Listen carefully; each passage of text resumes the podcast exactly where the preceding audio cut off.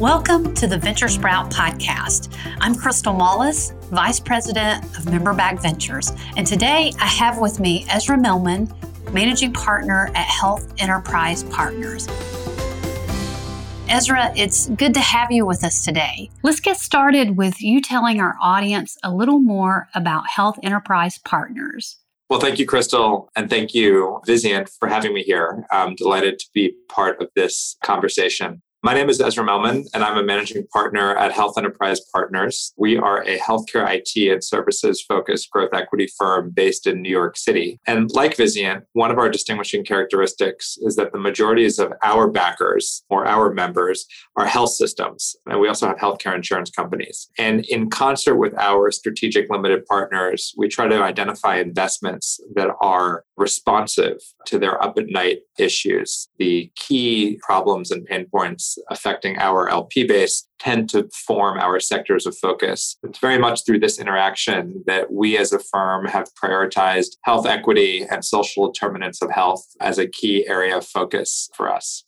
Health equity is certainly a hot topic among C suite leaders at the moment. So let's dive a little further into this conversation, Ezra. And if you will, talk about some of the headwinds and the tailwinds that you're seeing. Sure. I think that given how much discussion there's been and buzz around health equity, any discussion on headwinds and tailwinds should begin by appropriately bounding this topic with a definition. And so when we think about health equity, we think that it's the idea that everyone has a fair and just opportunity to be healthy and to have access to care. That means reducing and eliminating disparities in health and the determinants that can negatively affect excluded or marginalized groups. And as we sort of unpack that a step further and think about the actual business models, which I know we're going to get into in this health equity sector, I think that we start looking at things like transportation and food insecurity, housing, access to technology, English proficiency, education, and a number of other determinants. So, in terms of the tailwinds that are propelling the growth of the health equity sector and bubbling that up higher on the prioritization queue of health system leaders, I think that there's a growing recognition that non culturally competent care is inferior care. And that's a recognition that has been quantified and underpinned by a lot of data there's a higher overlap between, for example, the limited English proficient population and those suffering from more acute or chronic health conditions.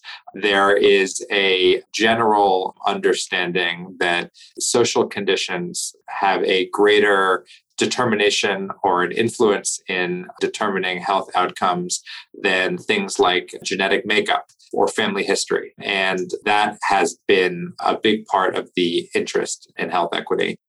I do think we're moving in the right direction, and there's definitely a number of promising drivers in the health equity investment space that give us a lot to look forward to. But if we look at the flip side, Ezra, what challenges or headwinds do you foresee? In terms of the headwinds that are affecting advances in health equity and in the general growth of the social determinants of health arena, there is the still omnipresent fee for service model. And the fee for service healthcare model, which you know represents the majority of healthcare spend, and the majority of hospital-based payments, doesn't create tremendous incentives for meaningful investment in the kind of cross-departmental collaborative initiatives that will really make an impact in SDOH and in responding to health disparities. In general, a second headwind is the difficulty of tracking patient data for a lot of these at risk populations. EMRs are rather siloed. And while there's been a general recognition of the need to import SDOH data into EMRs, that's been a little bit slower in general. We hope that there are advances that close that gap. There are a number of interesting companies, including some in our portfolio, that are really, really focused on that. But the generation of high quality SDOH data is a limiting factor. And then, even if data is produced, the ability to to longitudinally track that data across different care settings. So, from a hospital based setting to a post acute setting is generally hampered by interoperability related considerations. And so, that's a key category of limitation. Uh, as a related point, and, and probably a third and final headwind, this idea of identifying the dollars that are spent on SDOH programs and correlating those with an ROI is something that's very challenging for a lot of health systems to do. Who are the systems that have applied sort of uniquely rigorous approaches to the dollars deployed on health equity, spend health equity initiatives, transportation, food security, other sort of non-clinical social programs? And then how is the loop closed in terms of calculating the return whatever terms that's defined whether that's improved outcomes community benefit reduction of avoidable emergency room visits? That has been an area where there are fewer data points than might sustain a large number of sustainable business models these are certainly some challenging headwinds, but I'm hopeful about some of the solutions that we're seeing come to market. So, can you talk a little bit about the kind of solution companies that you're seeing in this space? It's a great question. And we see a number of categories emerging in terms of SDOH and health equity companies. So there are companies that seem to be uniquely focused on leveraging SDOH data for predictive analytics and risk adjustment. So, businesses that are emerging as SDOH data companies that could plug into existing EHRs or existing practice management platforms to help enhance the care that is given to vulnerable patient populations. There are SDOH software platforms emerging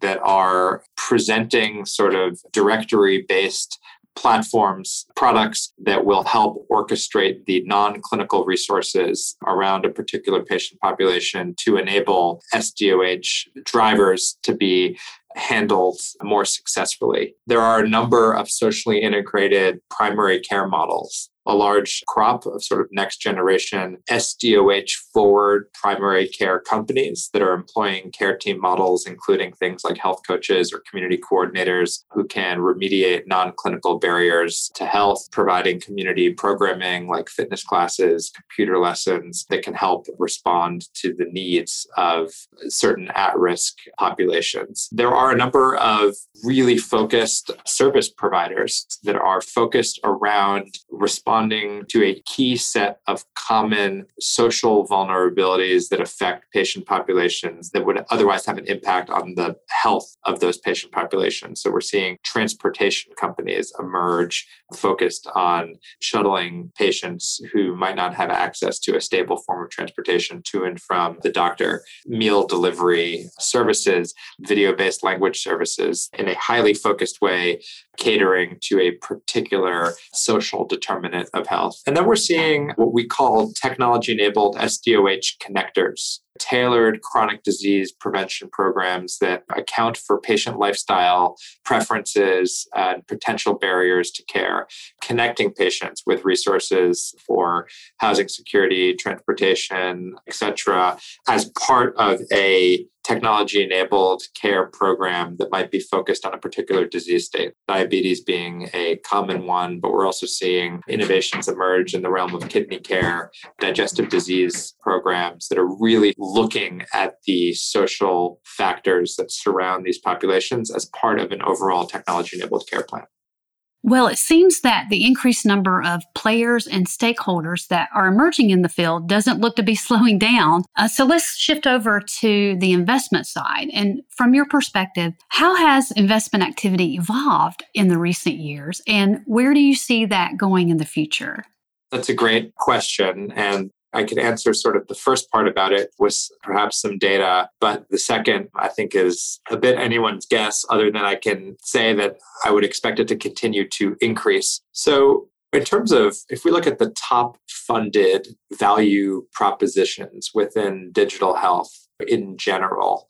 Rock Health and others capture this data. You see, number one tends to be research and development as a key area. But the second, third, and second through sixth value propositions all have SDOH influences. So, on demand healthcare, which would encompass a number of business models that would cater to virtual care for certain at risk or target populations, non clinical workflow solutions, technology enabled wellness and chronic disease management platforms that would embody some of those non clinical factors that would go into treating target patient populations. These are the top themes and the top magnets of venture capital. So while investing in quote SDOH for SDOH's sake, I think has sort of fallen out of favor, it does appear that we've reached a point of maturity in the kind of healthcare IT landscape where SDOH is being woven in as an inextricable part of the value propositions of most companies. And saying that a company has an SDOH or a health equity strategy is kind of table stakes for arriving with a go to market plan that entails meaningful penetration.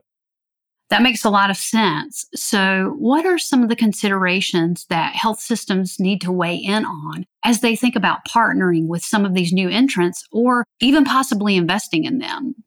Certainly. I would say that at a high level, I think that the premise of health systems partnering with a third party, a startup or a venture backed company, to operationalize health equity or social determinants of health programs is a good idea. In terms of the considerations, I think that the, the staying power of any individual company is a very important consideration. We are in a market of seemingly limitless and endlessly abundant venture capital that's accessible to a startup. And that is a positive thing if you are the customer of a startup, but it also creates a set of somewhat perverse incentives. And I think being clear on what the corporate governance of third party vendor is, who their other reference customers are, cash runway, any data that one can get on the company's financials. I think those are very important considerations for a health system in doing business with a SDOH related startup. I think another one is the replicability of the model. One thing with regards to SDOH in particular is that what works in one market and in one geography may not be directly transferable to another one. And I think the early stages of the early sort of development of the SDOH market showed a bunch of sort of custom geographically specific projects that would be able to achieve very, very good results in ROI for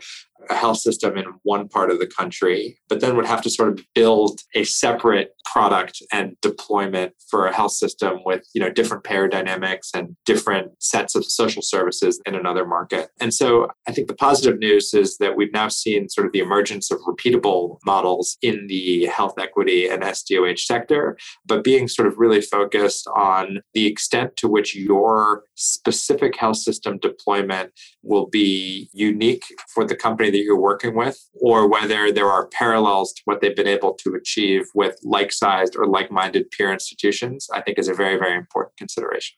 That is a promising outlook, and there's certainly more to come. So, Ezra, I'd like to thank you so much for joining the conversation today. It's certainly been fascinating to hear your perspective and your advice. So, if folks are interested in hearing more from you or from HEP, what's the best way that they can reach out to you?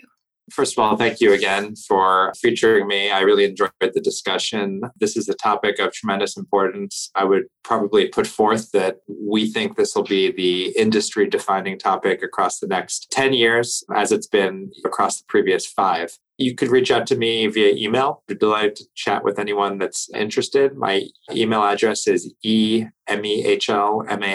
at hepfund.com. And please don't hesitate to reach out. As always, thank you for listening to this episode of the Venture Sprout podcast with HEP Managing Partner Ezra Mehlman. I'm Crystal Mullis, and we'll catch you next time.